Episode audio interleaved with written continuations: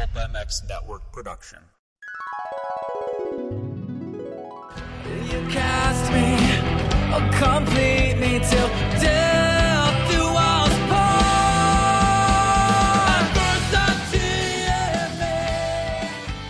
What's up, guys? It's Alex Gray, and you're listening to the Pulp MX Wrap Up Show.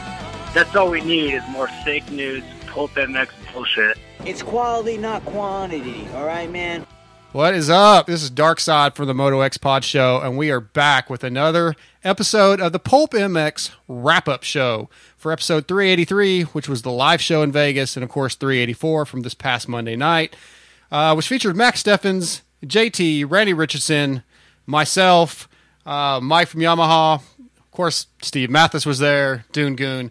I want to thank all our sponsors BTO Sports, Fly Racing, Vertex Pistons, Vortex Racing, Race Tech Suspension and Engines, Michelin Starcross 5 because we love Randy Richardson, Maxima Oils, X Brand Goggles, Pro Filter, Works Connection, Atlas Braces, FMF Racing, Roost, Roost Graphics, W Wheels, Guts Racing, Get Data, Firepower Battery and Chains, EVS Sports, Eagle Grit Hand Cleaner, MotorcycleIndustryJobs.com, LAHondaWorld.com, OGO, Ride Engineering, all fantastic sponsors that support the Pulp MX show.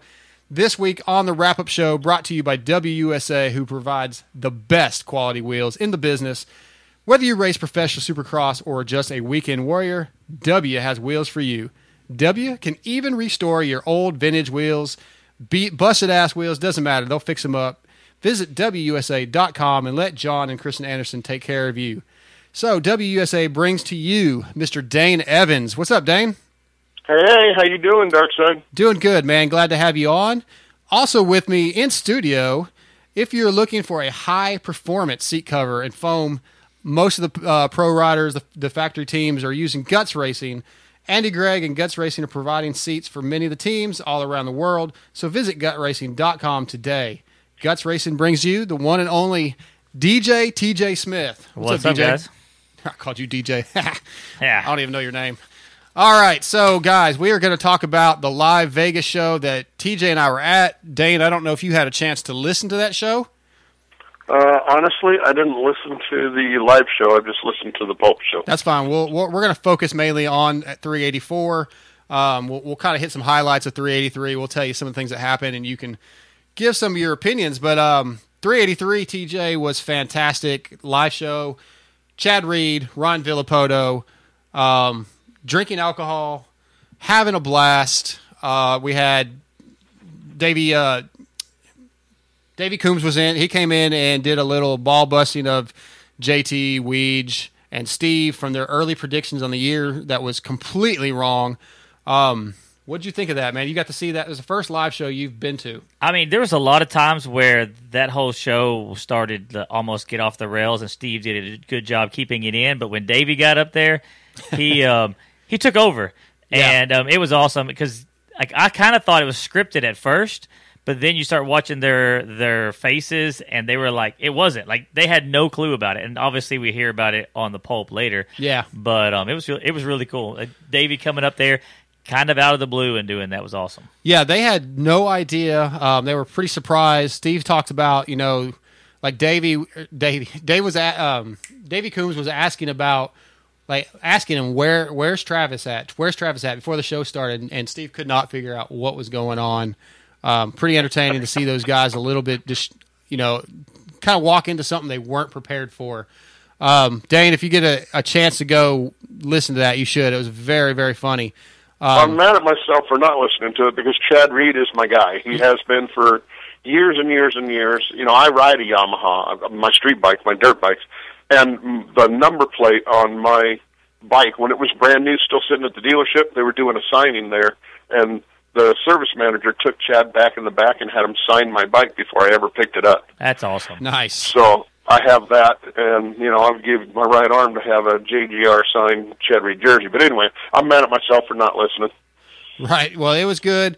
We're not going to focus on that show too terribly much because you didn't get to listen to it, but a lot of highlights as always. Um, fantastic. The live shows just go over well.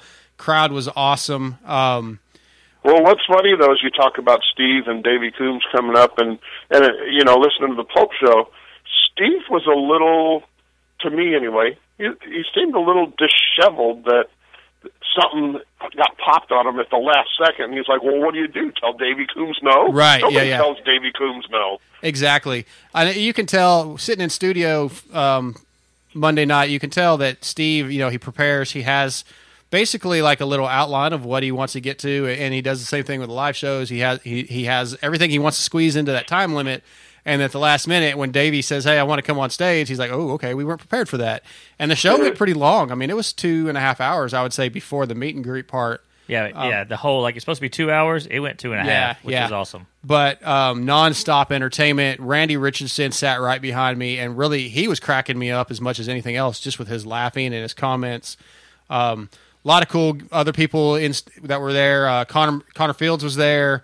Uh, I think A Ray was there for a little bit. Chuck Carruthers. Chuck was there. Carruthers was there. Um, yeah, fantastic show. So if you guys haven't listened, check that out. But let's get to Monday night show. 384 started out with Max Steffens, Randy Richardson, and JT in studio. Um, you know, they start out with um, how did the Fly Pulp MX show go in the pits, the five o'clock show. They were talking about that. I missed it. TJ missed it. Uh, they talked about one of the things they were wanting to know is they just discussed was how the the Pulp MX five o'clock race day show went throughout the season. Started out with some tech, technical difficulties. Um, you know, they had some sound issues, some mic issues, but as it went on, and they were just running like a well-oiled machine. They had a lot of fun doing it. The crowd seemed to love it. Um, TJ, did you see any of those? Did you go to the one in No, Denver? You didn't I- see any of those. I did uh, actually. One of the ones in uh, uh, that was in California. A two. uh, you were there. That it was, was Glendale. Yeah, it was, whichever one. Yeah. Um, I did see it for a few minutes, but there were so many people around, Yeah. and it was like so. I just kept. I just kept, I had so stuff to do, and I just I kept going. Yeah, I think it's really good for the brand to do that. Uh, they don't really call it the Pulp MX show there, but I think people are figuring that out. Um, Dane, it's got to be good for the industry. It's got to be good for moto in general to have get the- a show like that going in the pits where other people can discover it and see what's going on and you know just bench race basically. Well, you know, when you when you put on a show like that, especially in the pits where the the casual fan or the average fan, you know, that doesn't really ever get to see kind of any of this behind the scenes stuff. They just buy tickets, they go, they go to the pit party and that's it. That having the ability to go to that show and kind of get a little closer and listen to some people talk, whether it be Steve Matthes, obviously, you know, is well known throughout the industry for his work with the the Pulp Network and and all the shows and content that he puts out. But then he's got these guests and he's got these you know these people like JT and and Weege if he gets in on these shows and and potentially writers. That gives these people an opportunity to get a little closer and hear a little bit live from that writer, let's say, you know, about his life, about his background or, you know, anything else. Sometimes anything besides moto is what's fascinating to a lot of people, where he came from, where he started, things like that. Yeah, no, totally agree, and it, it's it's good to get it out there. I think it's only going to grow. Um, having Steve on Race Day Live at Vegas had to had to get some people some eyes on him that were unaware, um, and, and it's fantastic. I haven't got to watch that back yet. Um, I haven't seen any of Race Day Live back as of yet, but I need to get to it. Um, all right, so he one of the great. I. I saw it, and he did a great job. yeah, You know, I mean, there was all this talk and kind of this uh, little fun between Daniel and him that you know, should I let him on? Should I let him on? Should and and Steve asking on the previous show, asking everybody that came on, hey, should Daniel let me on? But honestly, Steve was professional. He did a great job about talking. Uh, they spent a lot of time talking about the Yamaha giveaway and the privateer dollars that they raised and gave out to uh, the privateers and Yeah. Adam and Knapp, obviously, and the rest. But so a lot of time was spent on that. But you know, it, it was totally professional. They totally talked about, and I honestly think that that ought to schedule him at least once every season. Yeah, and hopefully that'll start happening. I think Daniel was putting in for that pretty heavy, and uh, his producers, you know, saw that. And, yeah, he- and that may happen. He, I mean, he's he's he's getting more not or what's the word I'm looking for? Feld is kind of seeming to be more. Um, what's the word I'm looking for, TJ? Where he, they're they're allowing him A little more access- opening, yeah, little they're more- opening yeah. their minds to to Matthes a little bit and Pulp. I think they're seeing his reach. Um, okay, so once the show started got going Monday night, big topic, of course, is Adam Cianciarulo and the heartbreak he suffered. Um, AC is a big part of Pulp MX. He's he's really good friends with Steve. Um, Jason Thomas made a comment. He said, "Man, he I don't even want to know how bad, how much he's hurting." And Jason Thomas said, "Man, he acted so professional, but if it had been me, I would have burned the stadium down." Uh, JT, you know, what do you think about Jason's comments? And you know, had you been, you know, what what do you think? Do you think that's something that is a realistic feeling to being that angry? Yeah, but who who do you? I mean, the problem is, yeah, you want to burn the place down, but you can only be angry at yourself in that situation. Yeah. I mean, it wasn't like some rider took him out. It wasn't like he.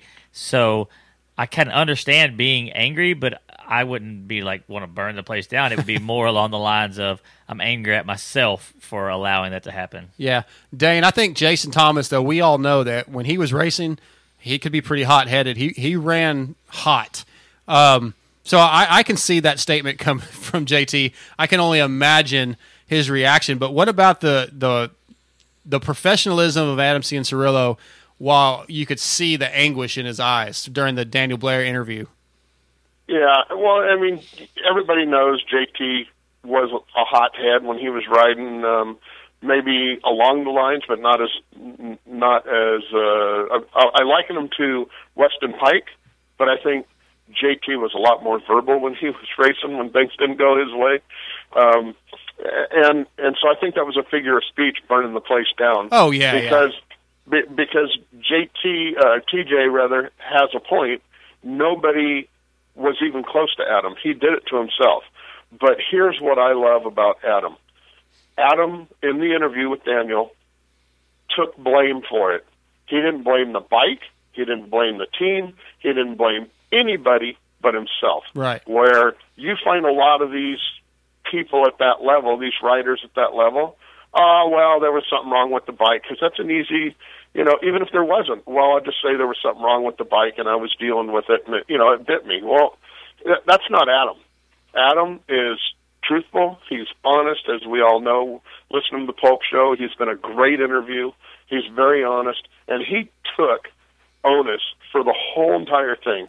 And I know he's gutted. I know he's hurt, but you know, there was a couple other things said, and and I want your guys' opinion on it too.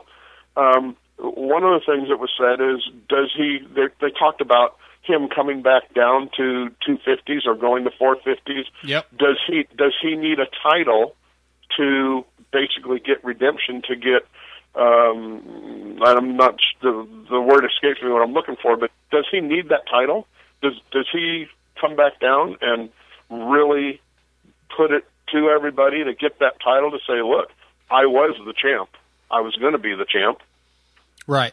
Well, first of all, Dane, I, according to Steve, now nobody cares about your opinions of what you think. We're talk, we're going to talk about we're going to talk about what they thought. Um, and second, that was in my notes to be the next thing to talk about. Please don't take my job away from me, okay? I, I think Okay. you're doing better than him. Just let just. I I'm hope- just busting your. He's going to cut that Dane. part out when you know all of that because you're actually running it better than he does. So. Uh, okay, And, but and- yeah, and the other the other thing I want to know, since I'm taking your job away right now, the Yeah. other thing I want to know is, does he get more fans because of the way he handled himself? And this is all stuff they talked about. It's not Yeah, my yeah. opinion, by the way. Of course. this is Pulp and extra. yeah. That's right. I, I man, it's hard to, for me to believe that anybody is not already an AC fan. But as far as moving, I think he goes to 450. Um, I think he has to put this behind him. Uh, I, I, you know, he said that he told Steve, according to Steve, that he really doesn't ha- care. He doesn't have to win a 250 outdoor championship, and I think at this point he's going to feel the same way about the 250 indoor. And again, I'm fairly sure the 450 deal, from what I understand, is already signed. It's done. So I I believe he's going to be 450 next week or next week, next year on Kawi. Um, JT T, TJ, Yes. any thoughts on AC moving to 450s? Do you agree that Steve said he thinks he's going 450? I mean, it seems what like do you think? Seems like Steve. Think Steve's right? Yes, that's what I say. I think Steve, JT, everybody on the show, they're all how do you say it? They, they're all in the know they're not even like even some things that you or I know that we can't say. It's kind of like that they have information that they can't say. All they can do is pretend to predict what they know. He's going to 450. If they say it, I think it's going to happen. Right. Okay, so at that point, we're going to move on. Um, there was a caller named Hank that called in, and he he was uh, frustrated with the the TV package where he lived was not live on USA. Apparently, some of the West Coast areas it was uh, tape delayed. Does it matter if the race is live? You know, Steve and JT were heavy on the NBC Sports Gold app. Just get the app. I mean, that's where everything's going to. Um, but does it really matter whether it's live on a network TV, quote unquote? If it if they just took away from regular TV completely and they just put it on the app, do you think that hurts the series? Uh, Steve doesn't really think so. JT doesn't seem to really think so. I kind of think it does. I think it should be live. It's a, if it's a major event. Uh, Dane, any thoughts on the way it, you know the the TV package at all? What do you think? Should it be live every week? I, think so. I think Steve's wrong. I, I think it does hurt the the sport. Um, the sport was seeing kind of, in my opinion, the sport was seeing kind of a lull uh, a couple of years ago. You know, maybe uh, 16, 17. I think it was tapering off. And and one of the things you can look at is there used to be three Anaheims, and now there's two. Why? Because the stadium wouldn't get filled up on that third one. There was more markets that they could go to that they could potentially do. Look what happened at Denver. They killed it. So I think there was a little bit of a lull. I think Fox did a pretty good job, and the majority of them were live, and people got used to it, and more people got interested in it. That may have been just casual riders that go out and ride in the desert or whatever, and really don't pay attention to racing at all. And I think those people got drawn in by watching live. And I also think something that brought this sport up a little bit, whether you like to say it or not, is fantasy leagues. You know, a lot of people play fantasy, and now they want to watch that show live so they can see where their rider is now and how they did in their fantasy league against their buddies, so they can, you know, talk trash with their buddies. Hey, I beat you this week, Right. blah blah blah, Right. which we all know about. Absolutely. Hey, I want to step back to AC for just a minute. I have a thought. Um, JT said something. He was comparing. They they asked about or talked about whether AC's championship loss would be the biggest uh, you know disappointment in history or whatever compared to like Joey Savatgy. Um, JT made a comment. He said it's tougher when it's your own fault. So AC made the mistake. Savatgy didn't really make a mistake. Zach just you know went in and aggressively cleaned him out pretty much. Um, so that was JT's thoughts. I think Steve agreed with him. I agree with him. TJ, you race Yeah. um, a lot. You think like you agree with those the guy's statement? I mean, yeah, it's got to be harder when you when you made the mistake. There's nobody to like I was saying earlier. There's nobody to blame but yourself. I mean, what do you do? You want to be mad, you want to lash out, you want to do those things, but you really can't do that if um, it's your fault. I mean, I mean, it's I guess every racer has gone through that at some point in time where you're going to win a race and you tump over in Yeah. a corner by yourself. It's not losing a championship, Right. but I mean, I, I agree because as a race, especially as a as a younger racer, when I was in my teen years, I mean, I threw some temper tantrums when I made a mistake and crashed and cost myself a race, like throwing helmets and just pissed off, being a big baby. But if somebody just outright beat me and I rode well, like I, I would go up and actually like, dude, that was great, shake their hand, like it didn't bother me. Dane, you compete. Um, you know, you, what do you think? Do you agree with the guys in studio that night? Kind of. Okay. Uh, I don't. I don't know. It might be his biggest disappointment when he looks back on his career when he retires and has a lot of fun like Villopoto. But I think equally as much of a disappointment is if you remember when AC came out of the amateur ranks to the pros, very similar to when Mike Alessi came out. Believe the hype, the 800 is coming, all of that stuff. Well, that all of that was surrounded AC coming out of the amateurs into the pros as well. And I think now that he's older and much more mature, that's very obvious. I think he looks back at those injuries that he had his first, second year and took him out for a while. I think those might be. I think he might beat himself up more over that, um, not having the maturity to just slow down a little bit because sometimes slower is faster. We know that. Um, I think he might beat himself up a little bit more over that when his career's done. But that's assuming that he goes on to win some more championships at, in his career before he retires. Right.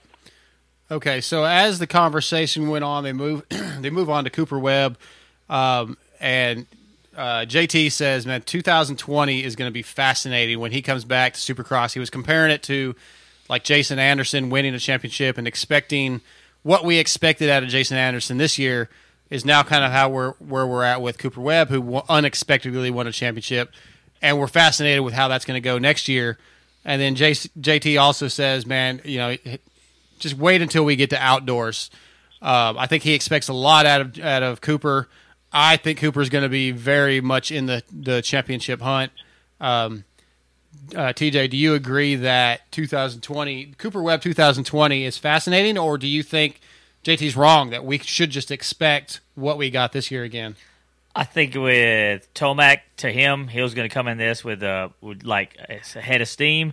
I think that we have. I mean, really truly, I think the outdoor to a lot of the guys is totally up in the air. It's a new championship. It's, I mean, like you said, look what happened last year. So um, it wasn't really, it wasn't a a barn burner or what whatever you want to call it. You know what I mean? Yeah. From from last year. So I don't know. I mean, we we always say that. Oh, this person who won is going to come in and dominate, but they never seem to, unless it unless you go back to Ricky you know. But are you fascinated, or Dane? Are you fascinated by what Webb may or may not do next year, or do you think he will be able to just maintain like he has found that level, he's found that confidence, and there's nothing to be fascinated about? This is the Cooper Webb we should expect from now on. Uh, you know, it's a little of both. I mean, but I think that that statement you just made, this is the Cooper Webb that we expect from now on I think that might be a discussion for looking forward to the 21 Supercross season because we got outdoors coming up, and we know that outdoors is rough, and a lot of guys get injured in outdoors. Then, when we look at the 20 Supercross season, we're going to have a lot of guys back in the mix again. And I'm not taking anything away from Cooper Webb. He was dominant. I don't care who was in there. If Brayton would have been in there the whole time, if Barcia would have been in there the whole time, if Roczen would have been dominant, I still think Cooper Webb would have done what he what he did. But there's going to be some more names in the mix, barring any major injuries in outdoors, coming for the 2020 Supercross season and we just have to kind of take a wait and see attitude. I think he's on the right program. I think he's on the right bike. And I certainly think that he has matured a lot and his head is in the right spot. Yeah. All right. So they cold called uh, David Vuillemin after this. Uh, there's a lot of discussion about him. Uh, you know, obviously coaching Dylan Ferrandis, who won the championship, uh, fair in a very surprising fashion. Uh, they told the story that TJ and I saw. David was in the press box right behind us. As soon as Adam Cianciarulo crashes, gone. David was disappeared, and like five seconds later, he was on the floor somehow. Even though it was like a ten minute walk, it was unreal. Like he was gone before AC even like settled. Got up. yeah, I'm telling you. I turned around and Yeah, looked to yeah. see what his reaction was, and he was heading out the door. Right. Yeah, it was pretty funny. Um, but Steve, I think it was Steve, maybe it was JT, said that that was the happiest they'd ever said, seen David Vuillemin. Um, like he was happier. He seemed happier for Dylan's win in championship than he did for his for his own personal wins. Um, Dane, you you saw his reaction, I'm sure, at the championship celebration when he was screaming, "Yeah, yeah!" Uh, Yeah. I mean, and we know David from the show. We know David can be very, um, not necessarily negative, but he's, you know, he's just straight to the point, and he doesn't get super excited about a lot of stuff. So, do you agree that, along with Steve and JT, that that was maybe the happiest you've ever seen Dylan or um, David? Dave, David, yeah. I, I, listen, I, he is. David Vuillemin is a very level guy. His emotions don't get high, and his emotions don't get low. He says it like he sees it. It's black and white for David Vuillemin, and you know even the drops on the Pulp Show, eat and drink and and Sleep dream. and fuck. Yeah, yeah, exactly. That that whole thing when when AC crashed and Vuillemin took off, and if you listen to Vuillemin on the Pulp Show, literally go into a little bit of of Dylan's background, I think that's why Villeman was so happy. You know, he talked about how when when Dylan first came here, and JT even said he was squirrely, and then he was a little lost. He didn't know, kind of didn't know what to do, and and out of the blue, David says he called him and said, you know, can I get some advice, whatever, and that led to a couple of sessions pro bono, and then that led to David coming on full time in in Dylan's corner, and and obviously uh, we know what happened. He he completely changed as a racer. Um, he settled down. I don't think he was as squirrely at all. I think he really settled in and started letting races come to him, waiting for the right time to go. And and Vuillemin explains a whole lot about that. And I think that's why Vuillemin was so happy because of Yeah. the background, what led up to this, and it wasn't even expected, really. Right. David DV is one of the best guests on Pulp MX because he is very knowledgeable and and he isn't one of the bros. He says things that he points things out that you don't necessarily always see and you kind of you kind of go, "Huh, that's interesting." Such as his comment about the 250 championship. He said basically who cares? It's a minor title. Um that's that's kind of a it's interesting, man. That's pretty heavy thing to say, TJ. Uh, it's 250, still a championship, man. I mean, it's still some of the best riders in the country. It is a regional championship, but do you consider it? Do you think he's right? It's a minor title. until he said that, until that actually came out of his mouth, and I sat back and thought about it, it's like winning a national C class title. Wow. It doesn't mean anything in, the Long long, run because Yeah. I mean, look at Weimer. You look. I mean, I could just name off all Rock the guys. Tickle. Yeah, uh, yeah. What's Ma- it called? Hot sauce. Yeah, many others. Many others that have that were dominant, were awesome on two fifties, and then never won on four fifties. You know what I mean? Never came out and did anywhere close to what they thought they could do on the four fifties. Yeah, Um, so, I mean, and that's the way and that's the way Vuillemin is. I mean, Yep. it, it, and he's, in my opinion, he's correct in that. Okay, so it is a 250 title, but now will it translate to 450s? And just exactly what TJ said. Look at all the guys that won championships in the 250s and didn't do diddly squat in the 450s. To make it in the 450s, you got to be another level up from 250s. yeah, definitely. Um, I want to point out a couple or highlight a couple of our sponsors real quick. Uh, our main sponsors that are really helping out with the show is WUSA, based in Southern California. WUSA was founded by John and Kristen Anderson. Kristen, the daughter of White Brothers owner, founder Tom White. Great wheel company, the best wheel company in the in the world. Hit up WUSA.com for all your wheel needs. And of course, Guts Racing, established in 1990 as a premier off off highway seat manufacturing company. Um, hit them up, gutsracing.com for all your seat needs. Best, the Phantom foam is amazing. They can do all kinds of custom things. Guts Racing, WUSA, uh, highlighted sponsors of the Pulp MX wrap up show. Um, something Steve said also at the end of that conversation about Dylan would, uh, that he said that he thought originally when they decided to sign Dylan Ferrandis, he did not think that was a good signing. Um, kind of again surprising to me. Um, Dane, what do you think? Do you think that's like why? Why do you think uh, Steve would say it was? He didn't think it was a good signing. Well, and he gave his reasons why. If you look at you know what he did in uh, in Grand Prix, I Yeah. mean, he got hurt a lot, and like JT said, he was very squirrely. He, I think, I think it was because he was young and didn't he hadn't matured, and he didn't have any guidance like he got from David Vuillemin. And uh, on the Vuillemin thing, I just want to point out one thing too. We talked about how Steve is got everything planned to within a minute or two on the show.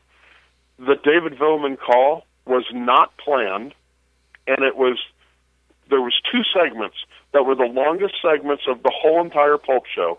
the David Vuillemin call, and the fly racing pitch for a team. Okay. Just wanted to point that out. Yeah, uh, that's true. All right, so they move on to some outdoor talk. Um, a number of different things were discussed. Obviously, outdoors is a week away, a week and a half away, or not even.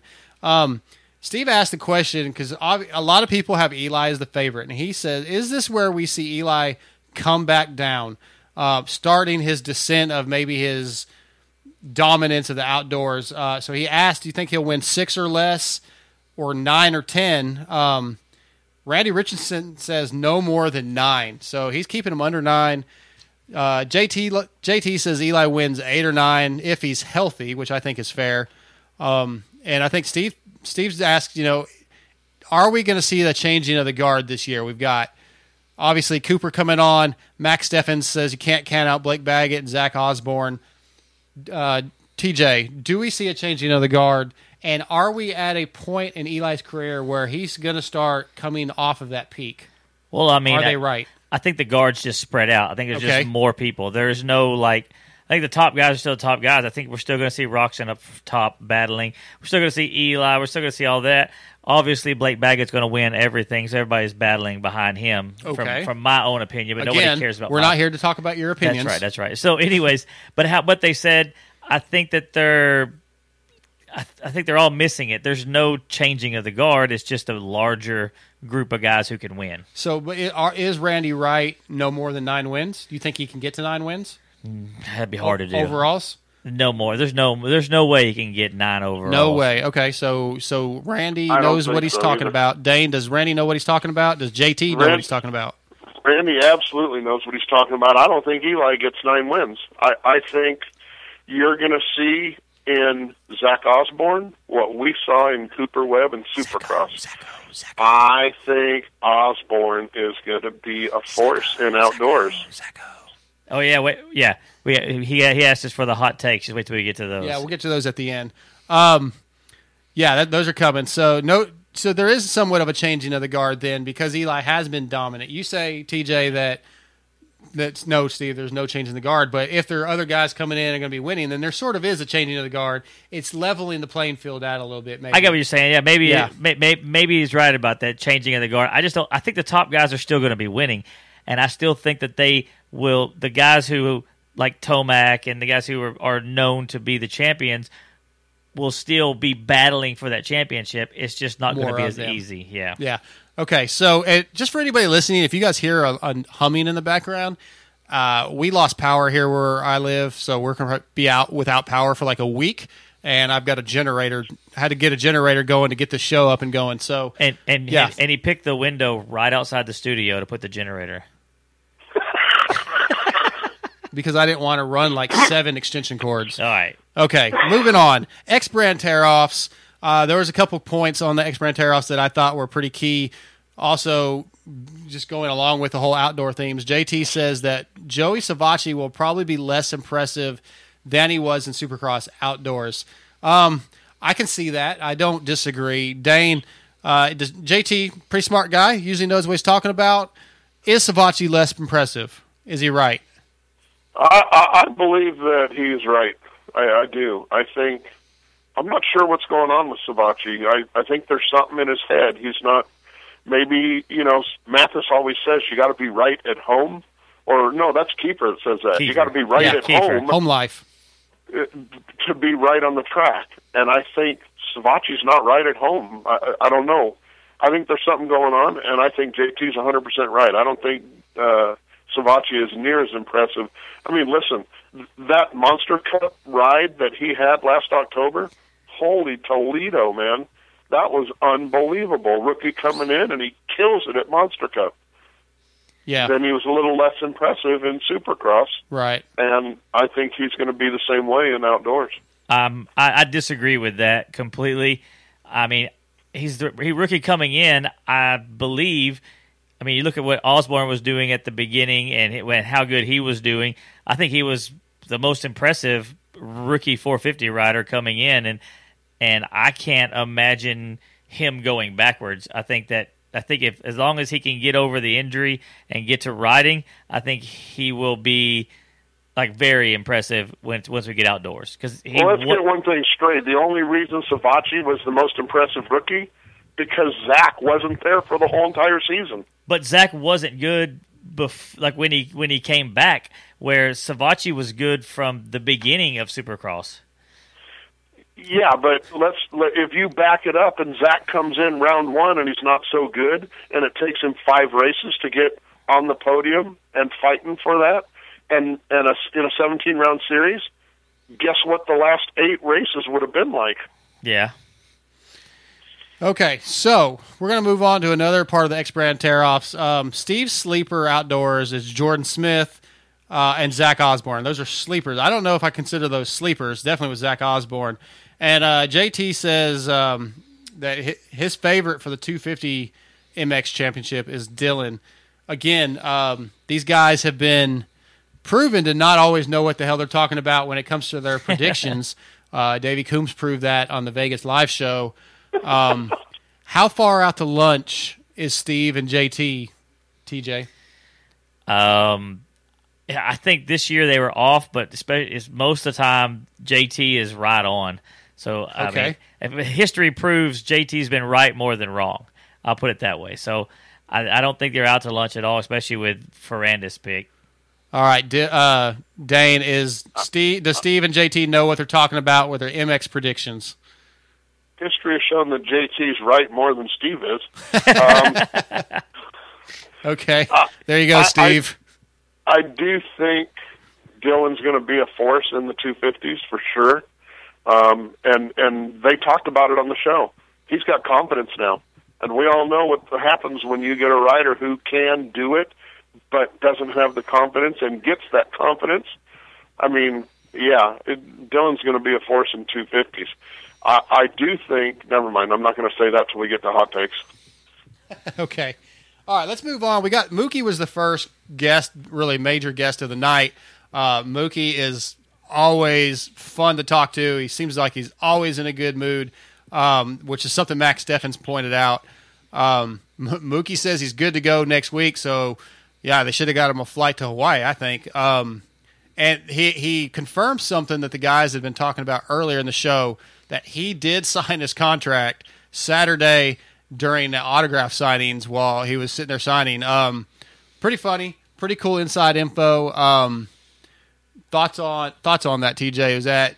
I mean, that's that's that's the kind of stuff that I think Pulp MX is. Some of the stuff that Pulp MX is really good at is these little tidbits of information you would never really catch or know about if Steve and JT and those guys didn't have the connections they have. Yeah, well, and it's and we you and I have talked about that before, and I forget who who I was talking about it with about how Steve makes all of us feel like insiders. We know what's going on because of the because of those little tidbits that that people who aren't in the pits don't see. So um, yeah, I, I think you're exactly right, and that that information is awesome. We talked to Mookie there; he he was in great spirits. It was cool to see him, and for them to do that in front of the fans, it just shows why MCR is like a really happy home for the guys that are there. Right.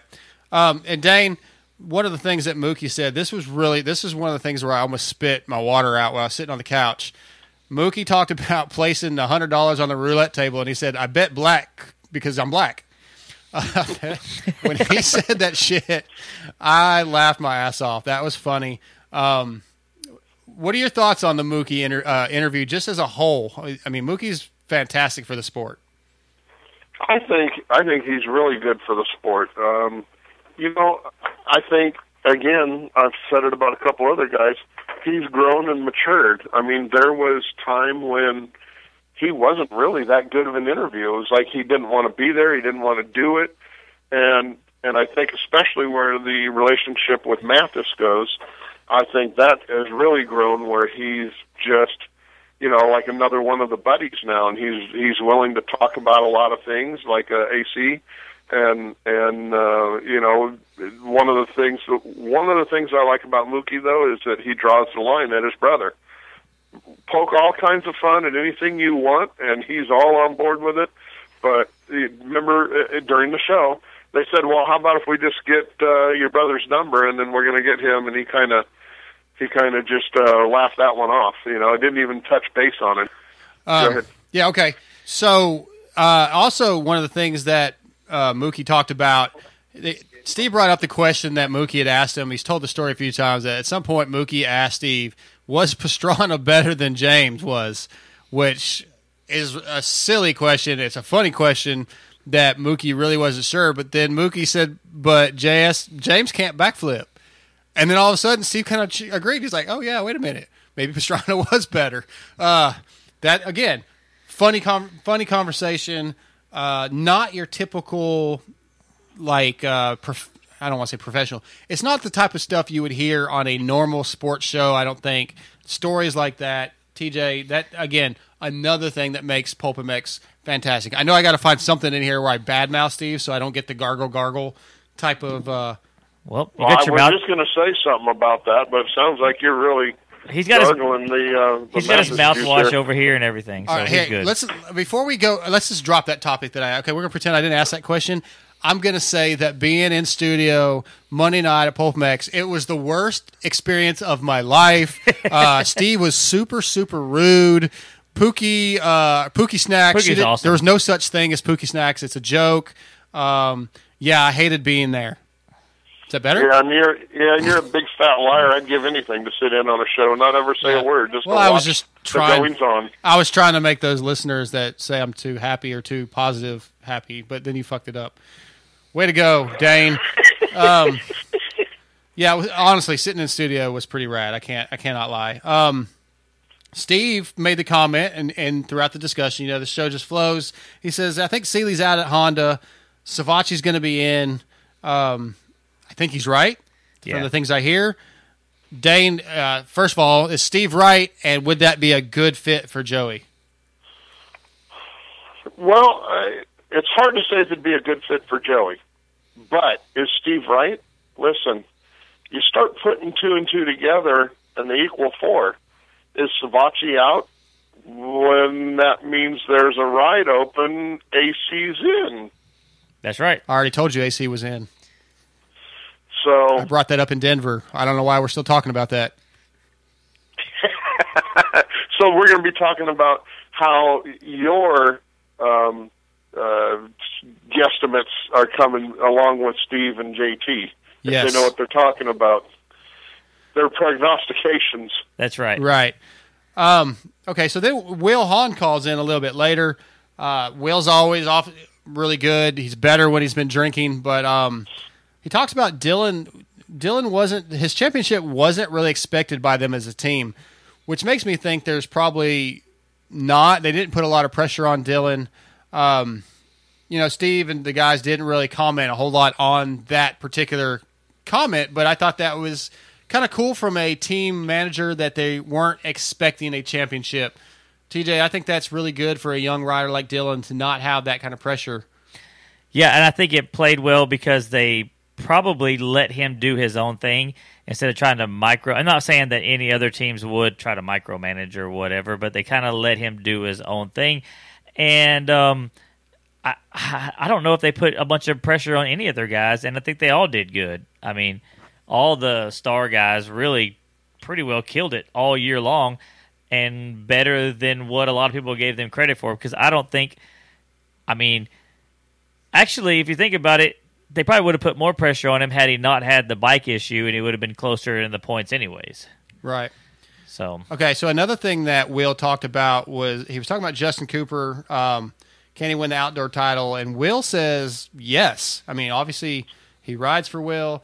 He's maybe have has a little favoritism to Justin Cooper, but JT and Max also agreed, um, which somewhat surprised me, Dane. Um, I don't know that JT and Max are right, are right about that. I mean, I guess he can win. Anybody can win.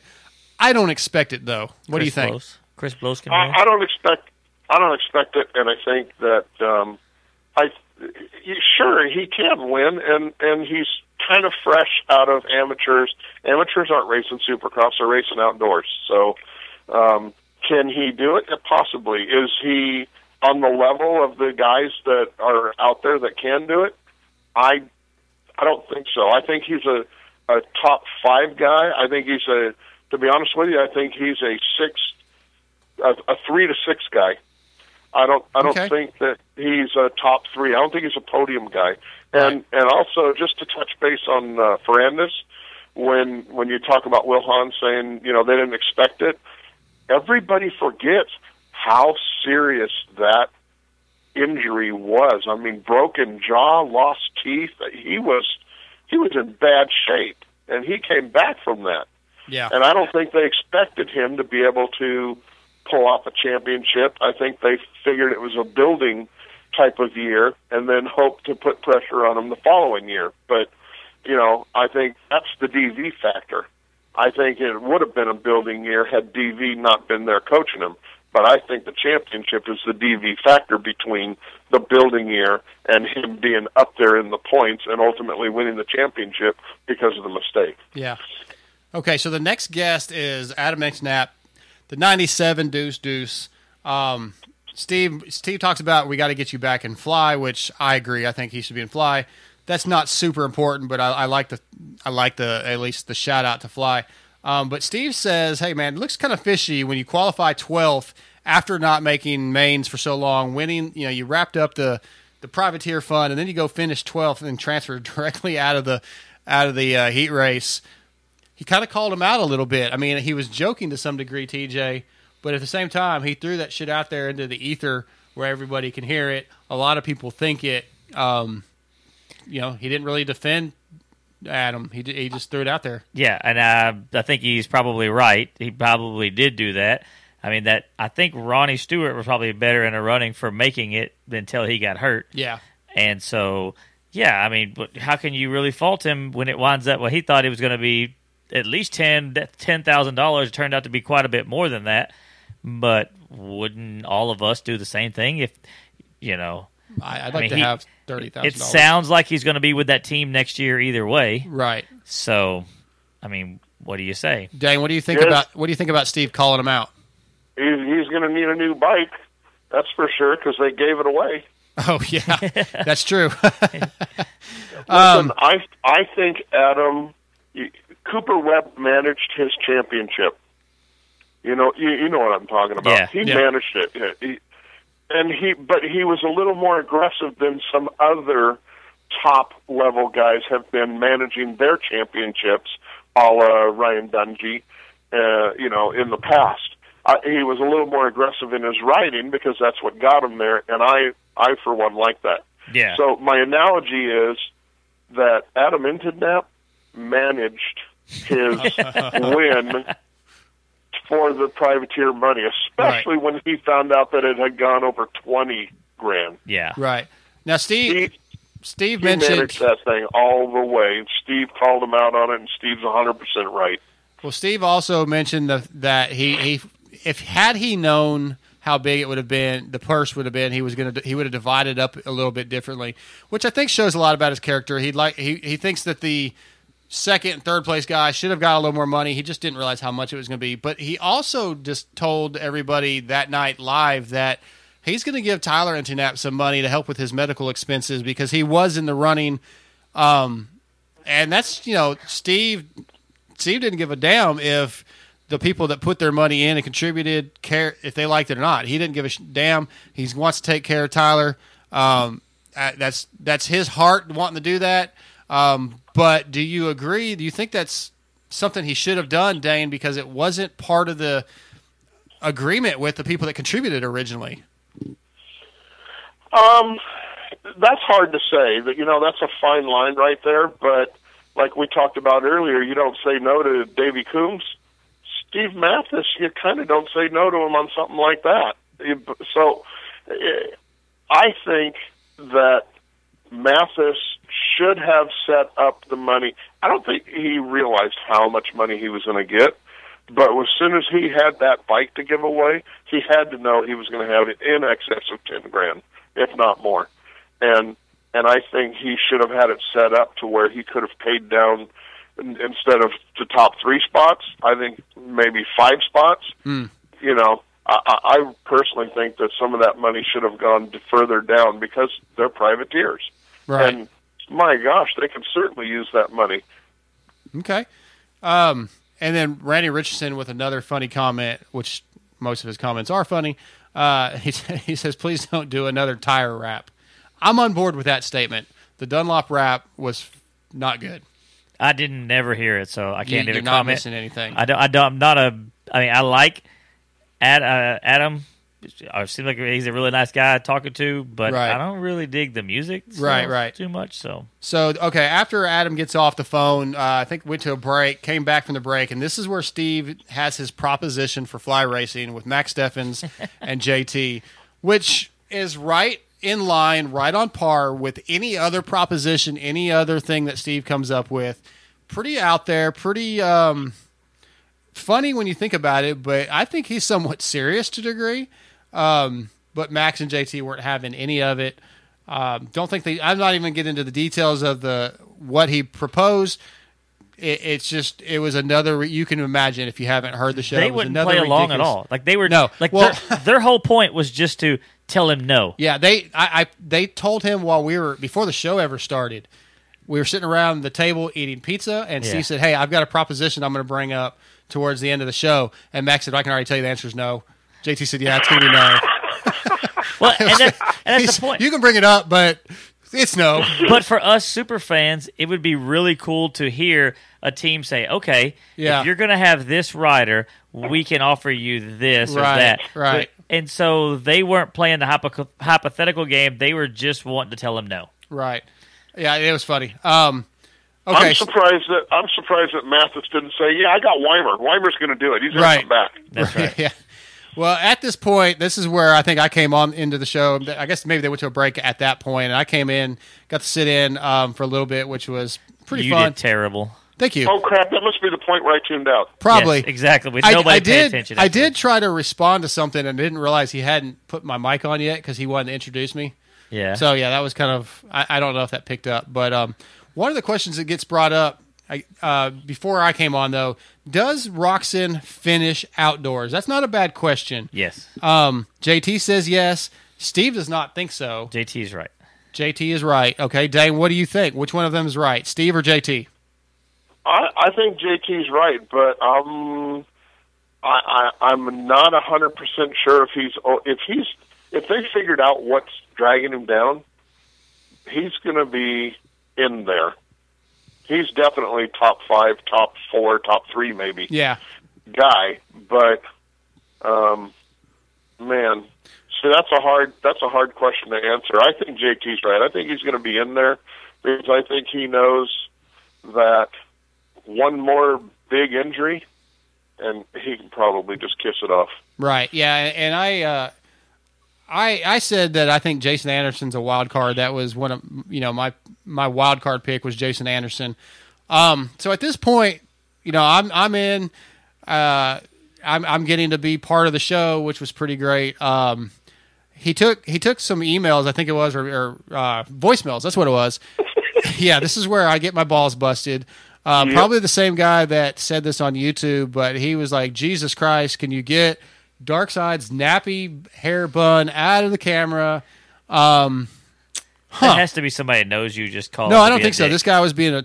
There was a guy being a tool on Well, YouTube. they blamed too. it on Hal. I mean, somebody was back there going, "That's got to be Hal." Oh, that was be that was a different call. Hal called in first, and he, he's like, "Hey, this is Tyler," and I don't even remember what the hell he asked. Yeah. But I was like, "Ah, yeah, this is Hal." I knew Hal's voice right off the bat. But then this call, this was a.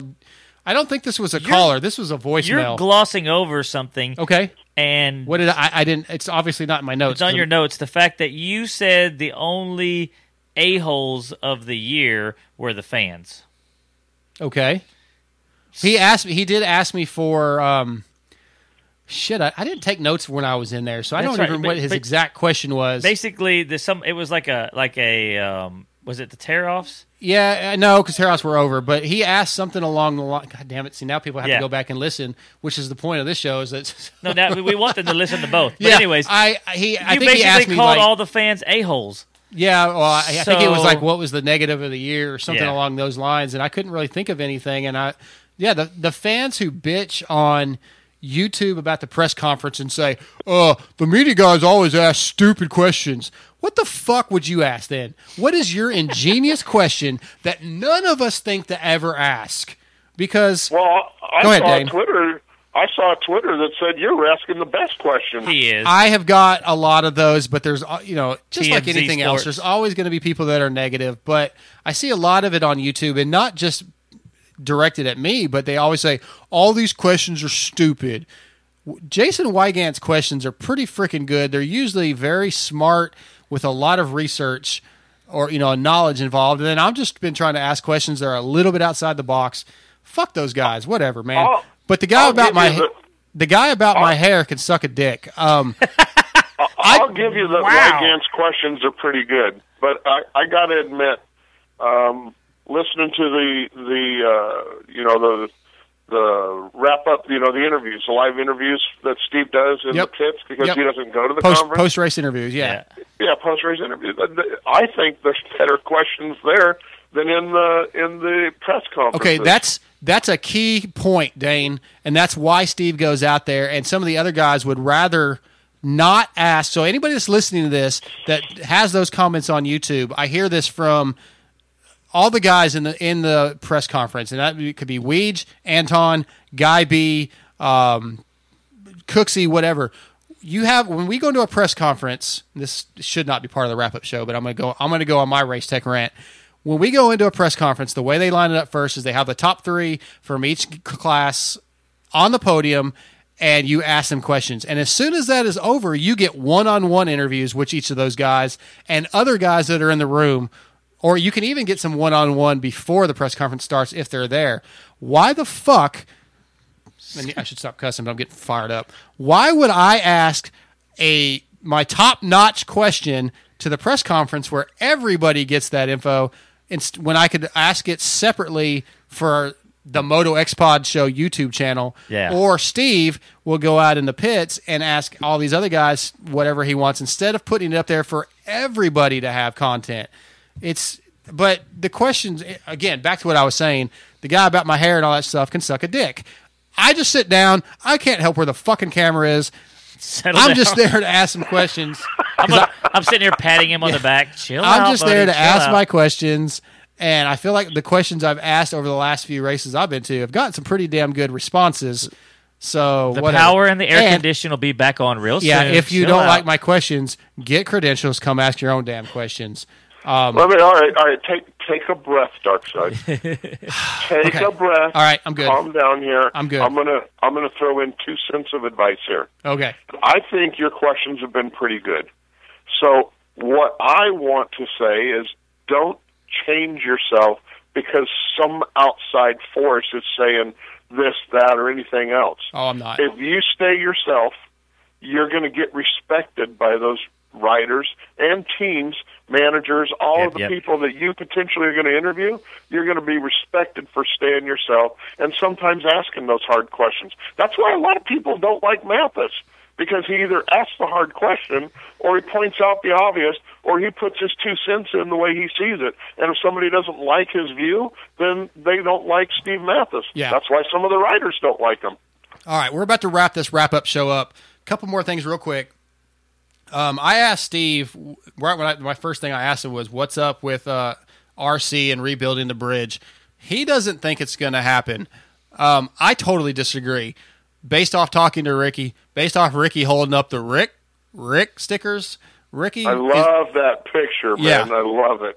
what do you think? Just I know you, Dane, that you haven't really you haven't actually talked to Ricky or whatever, but what do you think based off just the vibe you get from Daniel and the way things are rolling? Do you think they burnt they they fixed the they rebuild the bridge and RC does get on the show in the next year? You forget that I used to be an insider working at these races all the time. No, I, I remember. But have you talked to Ricky in the last two weeks? Guys, absolutely not in the last week, but I I've talked to Ricky. Right. So my my opinion is, I think that they're going to do it. The stumbling block is Matthes. I think Ricky's ready. I think Matthes is worried about something, and I can't put my finger on it. I don't know what it is, but I really think he needs to talk to Ricky, and I think they need to to uh, get the bridge built again. Okay. All right. Let's get to our BTO hot takes, and then we'll we'll end this thing. We'll do one more last sponsor reads and uh, call it a day. Anybody that if you guys like the show or don't like the show, let me know. Darkside at pulpmx.com. If you want to submit your hot takes for future episodes, same thing. Nappy Darkside head. at pulpmx.com. What was that? I don't like your nappy head. Yeah, yeah. If you don't like my nappy hair, that's fine. Uh, my hair's not nappy, bro. anyway, whatever. The guy, the shit just gets on. It gets under my skin, and I shouldn't let it. All right, BTO hot takes. TJ, what's your hot take? I don't think in 250 or 450 class we'll have any any person win more than three overalls. Ooh, wow. Okay. All right. How about you, Dane? What's your BTO hot take? Wow. My BTO hot take in 450 is Zach Osborne wins more than Ken Roczen, Jason Anderson combined. Wow. Combined, In- Combined. They combined. In Wow. 250s, my hot take is that uh, up and comer Hunter Lawrence is going to be in the top 10. He, he's just turning pro. He's, uh, you know, his brother and himself, Jett and, and Hunter Lawrence, they're Geico guys. They're coming out of Australia. Um, I've a couple of these races that I've been working. That you, you've seen my posts and my booth and everything. Yeah, They've they've been there racing, and that kid never lets off the throttle ever. He's wide open all the way around Milestone. That one race we were at. So I think Hunter Lawrence is going to get himself a top ten overall first year out. Nice. Good hot takes. BTO Sports is your number one source for all of your motocross parts, gears, accessories, and apparel. BTOsports.com is a motocross company who is truly dedicated to the sport and to the customer. Thanks for the BTO hot takes.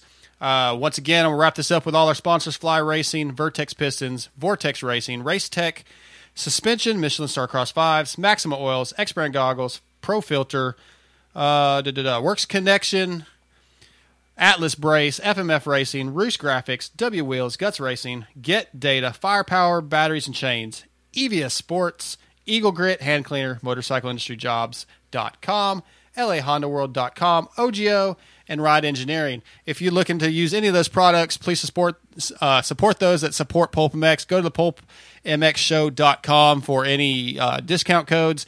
DJ TJ, Dane Evans, thank you so much for coming on and doing this episode of the wrap up show. Uh, we're going to close this thing out and we'll do another one next week. If you hate this show, please download it anyway. Thanks. Why would you want to talk, re-talk about the Pulp Show?